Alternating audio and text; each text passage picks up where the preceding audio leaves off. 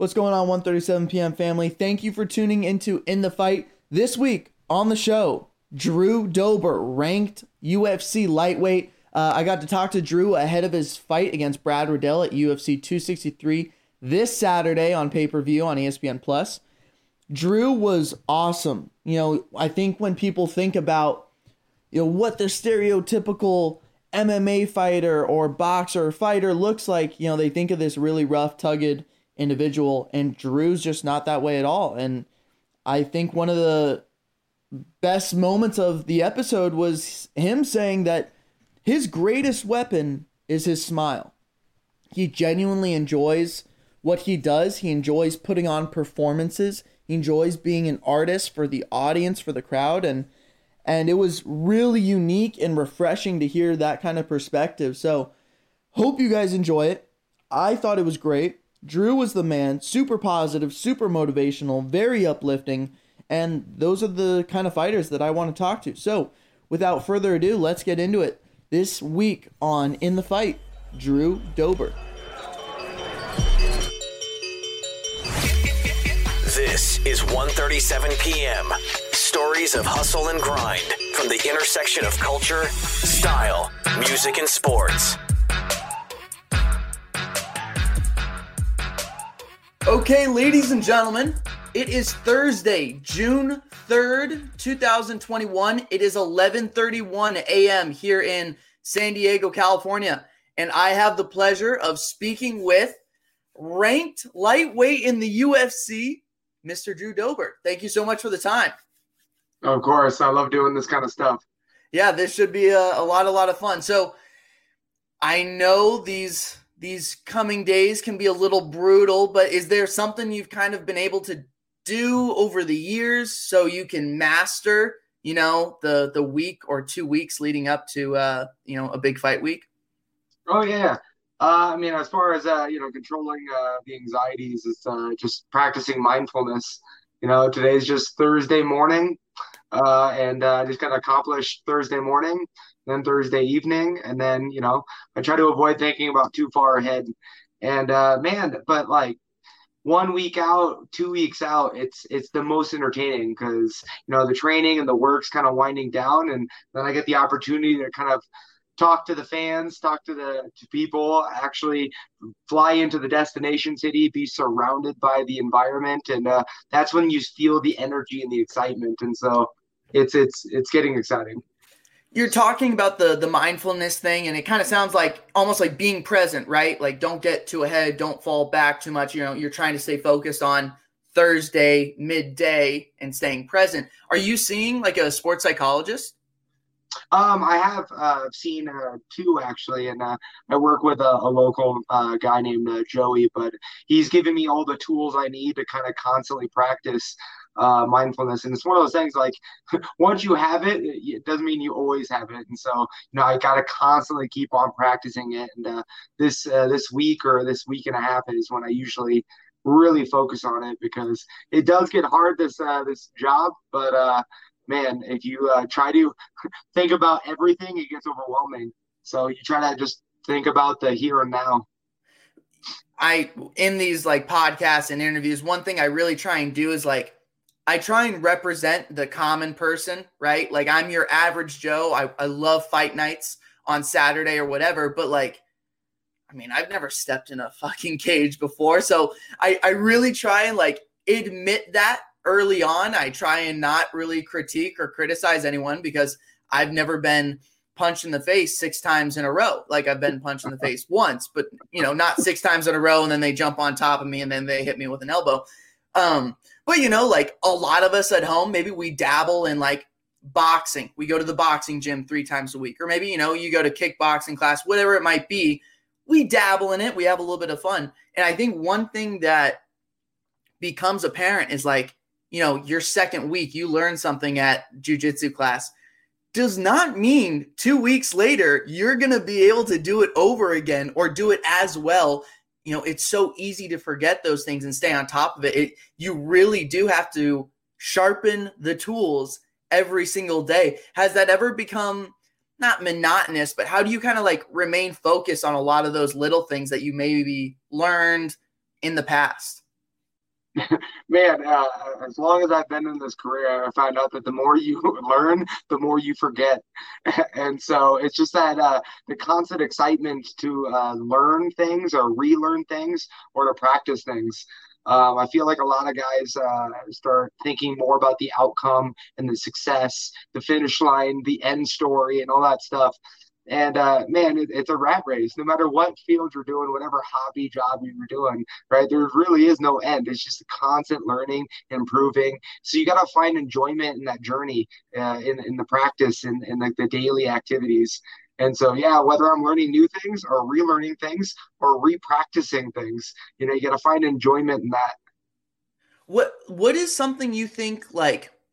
You know, it, I, I love gym culture. I love team camaraderie. I love like, you know, maybe you look at a teammate and you say, oh, I want to do it like them. Or, you know, maybe they look at you and they want to do something the way you do it.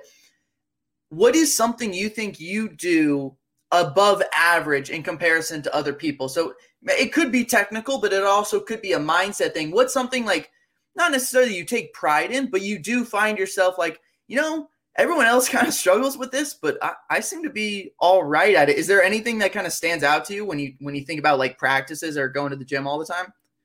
For me, I think it's just happiness. You know, for me, from what I've learned is, uh, you know, the more entertainment I, I show, the more fun I'm having, the more damage I cause, and the more successful I am. And uh, you know, I think you know technique stays the same uh, whether you're like lifting or running or, or doing boxing. But the more entertainment, the more passion you have uh, for the the technique, the better it comes out. And so I think uh, just my smile is my best attribute as a fighter. Sure. So this is actually a good little segue because this will be the first fight you've had with fans, right? Like in Arizona. And you've talked about, I know you've said this before, like you're a performer, right? You're there to to put on a show. You don't necessarily look at like um opponents as like stepping stones or ladders to the top. You just view each individual night as a performance. Does that excite you then just more than even the average Joe that you're going to be performing again with an audience, right? Like if this was theater, you now have an audience in front of you. Does do you think it excites you more than maybe excites even other people? The the simple answer is yes, of course. But uh, man, I, I was I was trying to deny, you know, uh, the, the level of excitement, uh, you know, the last year because they're like empty auditoriums. And I was like, yeah, you know, it makes no difference. You close the cage door, we're still performing. I know there's cameras there. I know people are watching. It's like still feels the same. But uh, now once they announced that there was going to be audience members, I was like, just had that buzz, you know, the the energy in my heart, like it just got me excited. And then I went back and uh, rewatched some of my old fights, uh, just you know, for sheer like improvement. And then I started noticing that yeah, my energy is drawn from the crowd. And uh, man, it just the, the crowd, the yells, the, the, the cheers, the boos, it just hits differently than an empty auditorium. And so yeah, uh, excitement is uh, you know putting it lightly.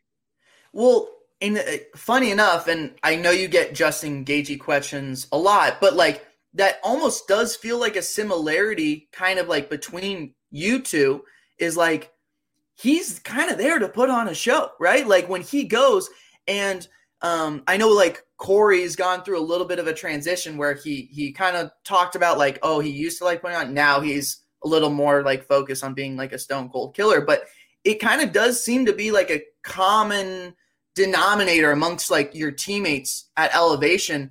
Is that just by coincidence or is that something almost being encouraged by coaches? You know, I think uh, just the, the enjoyment and then the fans kind of puts you in the zone, and in that zone, you can perform the best. Uh, some people have different ways of using it, like with Corey or Curtis. But uh, coincidentally, I think Justin Gaethje and I just so happen to have the same mindset on the same team in the same like mat.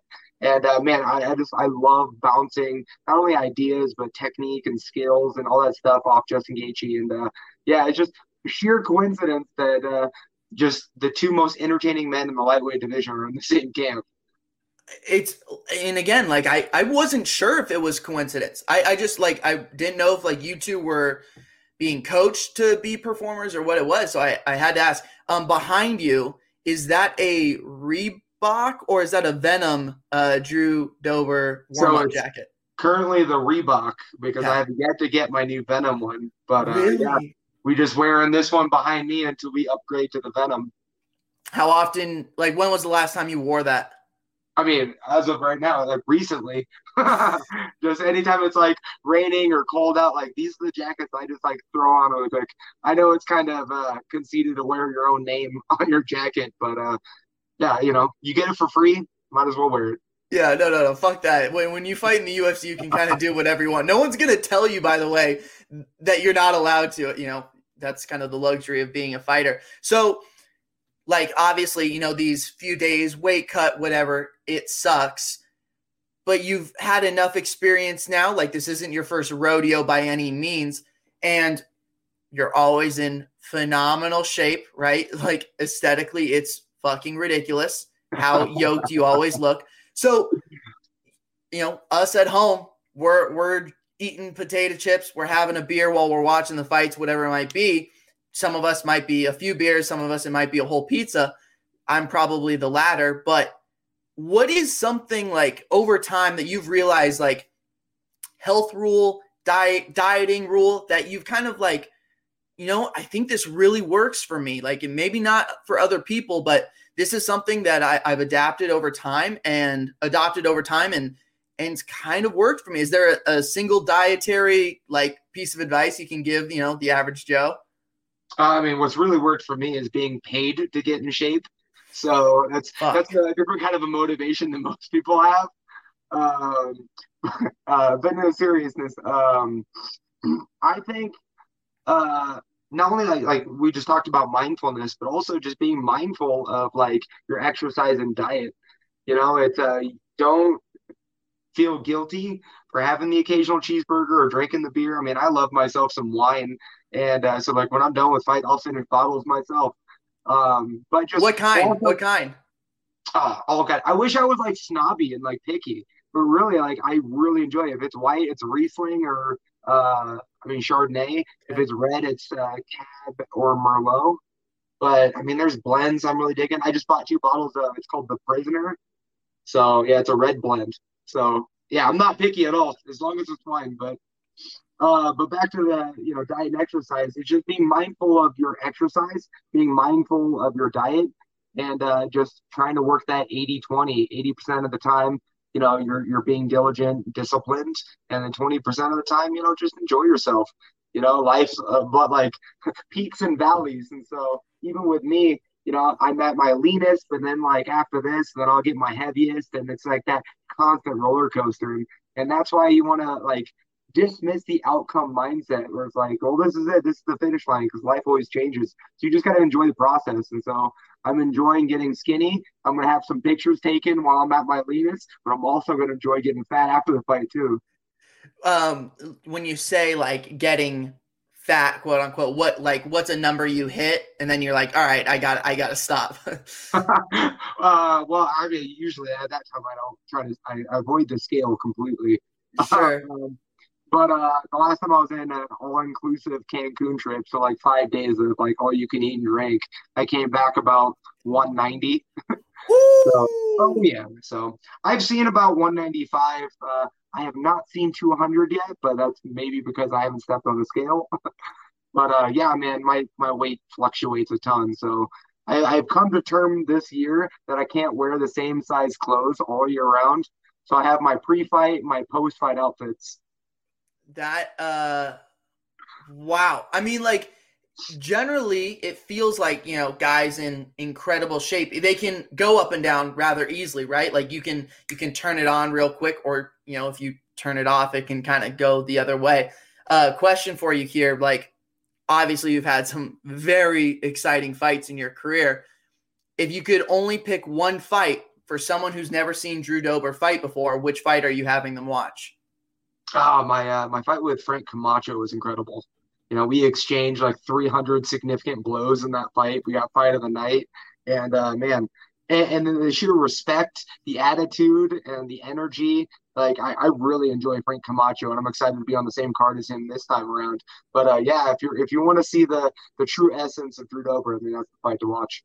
So you know, when when the average Joe, I'm I'm representing them when we watch you fight, like, you know, standing southpaw, a lot of times the straight left is a is a punch that like does a lot of damage for you, but we often will miss like how you get there and how you do it. So like looking at the Burkman, you know, finish or the Burkman KO, it's beautiful, but I don't like necessarily know what I'm looking at when I'm watching it. So what made you know the Burkman finish? What made that so spectacular? What was a small detail that you think most common folk at home maybe missed that really set up like a blow like that?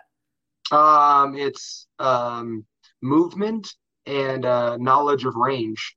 So like like like think about like dancing, right? You don't want to step on your partner's toes, right? So it's the the the, the rhythm, the movement, knowing like the twirls and the you know the distance, and of course the the range, just how close or far away you are from your opponent, right? Because you want to hit that sweet spot, right? So you don't want to be too far away, but you also don't want to be too close. And so, and it's since things are constantly moving, is you want to stay moving with that knowledge of range. Okay. Interesting. Is that a is that a like elevation like mantra or motto, or do you think like you're just kind of speaking in general? I mean, in general, like boxers do it all the time, but uh, uh, me personally, man, I, I had problems with it uh, earlier in my career. I started off in Muay Thai, and Muay Thai, you just draw a line and you step on it, and nobody moves, right? You beat each other up. But uh, I was struggling in mixed martial arts or in the UFC because guys were just moving around, like Dominick Cruz, like those guys are incredible. Mm-hmm. So I got with my specific striking coach, uh, and uh, I told him I wanted to learn how to perform Muay Thai in motion. And I remember he reminds me way too often that I walked in going, well, I don't move like that. And so now, like five years later, I'm, I'm moving extremely well. And so, uh, yeah, it wasn't a thing I started off doing, but uh, it's it's been the most beneficial to my knockouts in the UFC. So, and this is a question I kind of have, and this doesn't necessarily just apply to like mixed martial arts. It probably applies to a lot of things, but like when you're developing your craft, you're naturally good at some things, right? Like you can kind of walk in and and some things are going to be easier for you, some things will be a little bit harder. How do you balance saying like I'm a Muay Thai guy, right? This is what I do, this is what I've practiced for a long time. I'm going to stick with what I know works while also like balancing like, "Oh, I got to sharpen my other tools. I got to evolve my game a little bit." It feels like that could be a tricky kind of balance at times do you remember like a uh, a moment where you're like okay things might have to change or do you remember a moment where you're like no i know that this is my game. I know this is what will work. I'm going to stick with it and, and, it will work out in the end i think it's uh, uh on season on season or off season uh, in, in, my perspective. You know when i'm my off season you know i try to improve on uh, what i'm bad at you know and i'll watch former fights of mine. I'm like yeah i need to work on that. I need to do this. And so because when you're working on something you're not good at, you're going to constantly fail. And so I do it in the off season because off season is just constant fail.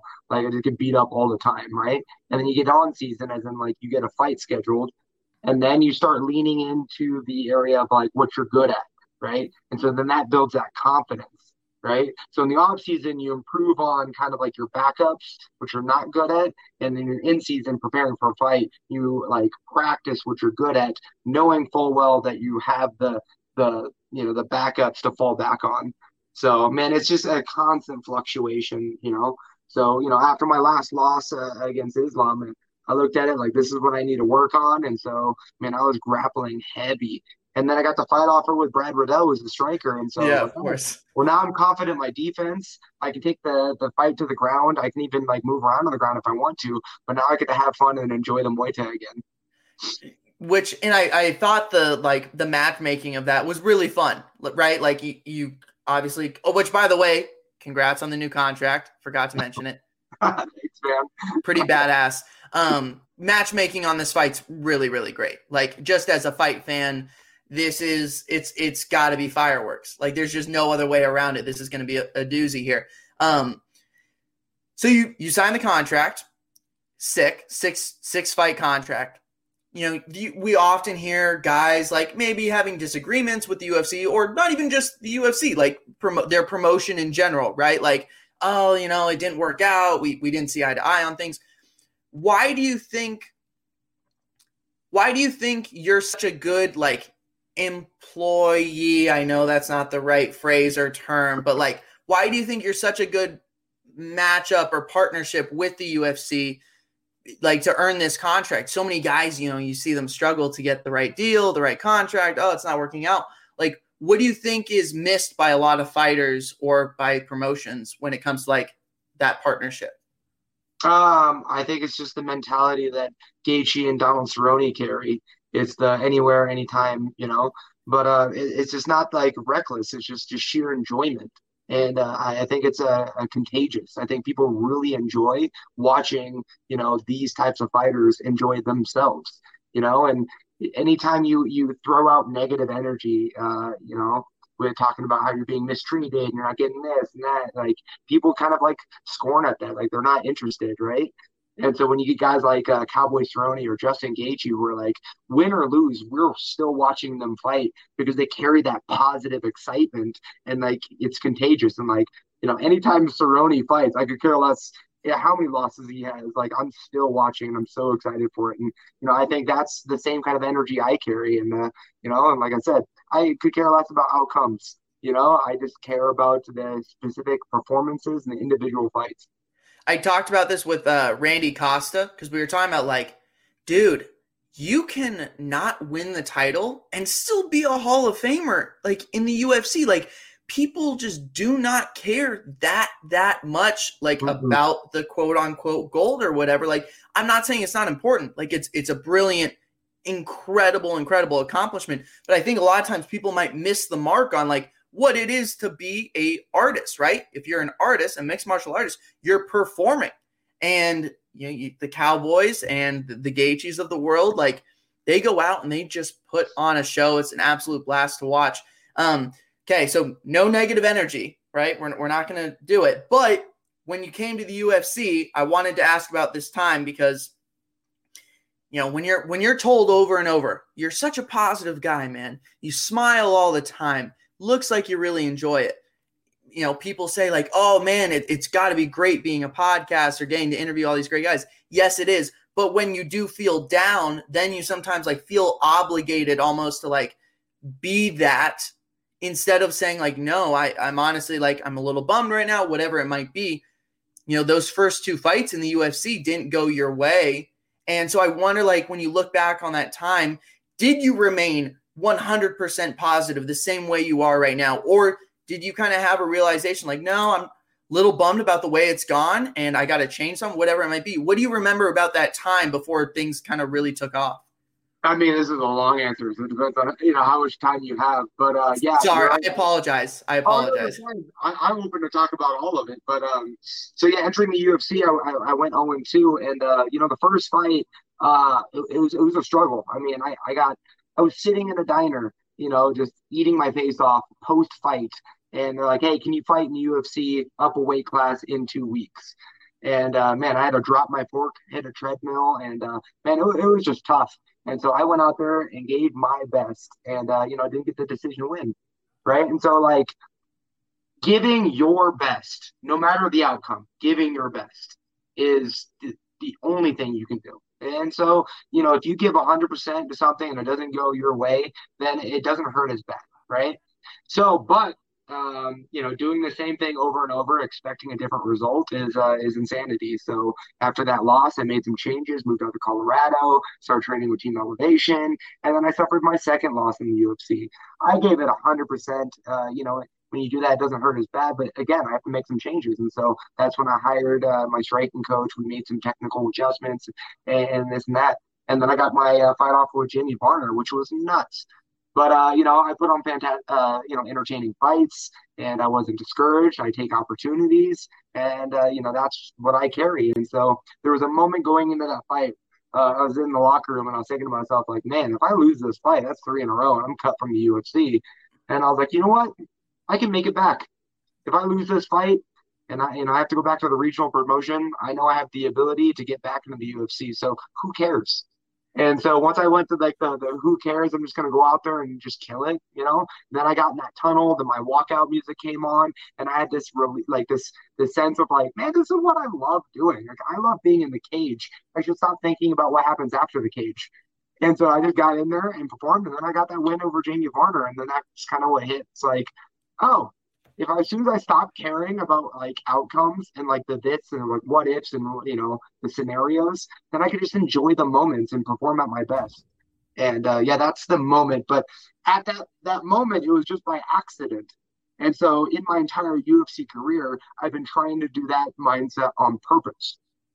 And it's never easy, right? It's not like I said, it's there's no finish line. Just like uh, my my loss with Islam Makhachev, it hurts and then I developed a perfectionist mindset. I don't want to lose again. So I got, I got, I had a little chip on my shoulder going into the gym, and uh, man, it started feeling like a job. I have to, I need to, and this must be, and all this stuff, and like it's again negative energy. And when you feel so constricted and stressed and anxiety, then you just can't perform. So just recently, like you know, the beginning of this camp, I had to fix that uh, that perfectionist mindset and get back to just having fun again. So uh, confidence does not rely on accomplishment, right? You can have confidence and, and have zero accomplishment. So it's all just knowing what you're capable of and having fun in the journey. And uh, yeah, that's so awesome. It's a constant practice, and you know anybody that's watching, you know whether you're getting punched in the face or not, anything that you're doing, you just you just constantly practice positive energy, happiness, and excitement. And then uh, sometimes it, it, goes away. Like, you know, you wake up and you're like, oh, I'm not feeling that well. And you just kind of practice like either just being in that moment. It's like, hey, today's just that day. Or you just change your mindset a bit. It's like, all right, well, I don't feel good about this, but I do feel great about this. And you just you just adjust and play, and it's just constant practice. Well, you make it you make it sound easy. I know that it isn't at all by any means, but really appreciate you sharing that. I know I'm sure like you've gotten that question before or whatever, but you know, I just know like as I try and smile a lot too, I try and be a really positive guy. I just know that sometimes like when I do feel down, I feel like an obligation or whatever, to, you know, to still be the smiley guy, but it can be difficult almost to admit like man, like two losses, this kind of fucking sucks. Like, you know, to have that moment. So I appreciate you sharing that, Drew. No, but that, that that's it. What, you just just did right there. That's exactly what people should be doing, which is just laughing it off. Like, damn, two losses. That sucks, right? But like, yeah, he's like just being able to talk about it and laugh at it. You know, if I slip and fall up some stairs and people laugh, I want to laugh with them. Like, man, we all fail, and so we gotta like just like, all right, well, we fail. It happens, but you gotta laugh it off. That's awesome. So Drew, that's that's more than enough time. Thank you, dude. I I really really appreciated this conversation. Um, I had a blast. I enjoyed every second of it. Thank you, thank you, thank you for the time. I, I know these minutes are valuable, and, and I know these weeks can be stressful, but really just appreciate all this. Best of luck, best of energy, good vibes, sending them all your way. Really, really looking forward to watching you perform next week. Thank you so much, and uh, this is why I do this. I love talking with you guys. And that's a wrap on this episode of In the Fight. Thank you guys for tuning in, checking us out, whether it be, you know, Apple or Spotify or wherever it is that you guys listen to your podcast. Thank you to Drew Dober for the time. Um, those are the exact kind of people that I want to be talking to. Drew was incredible. He was amazing. He was positive. He was he was everything you kind of want out of a you know superstar athlete. So, thank you, Drew, for the time. Thank you guys for tuning in. Uh, we have some unique guests lining up here in the near future that um, might catch you by surprise at first, but I think once you kind of hear their stories, you'll be kind of nodding in agreement. Oh, okay, this person kind of knows what they're talking about. So I'm looking forward to you guys hearing that. Um, that is a wrap for this episode of In the Fight.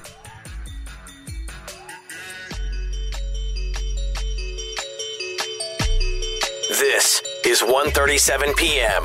Own your future. Start this minute. 1:37 p.m. is a Gallery Media Group original production.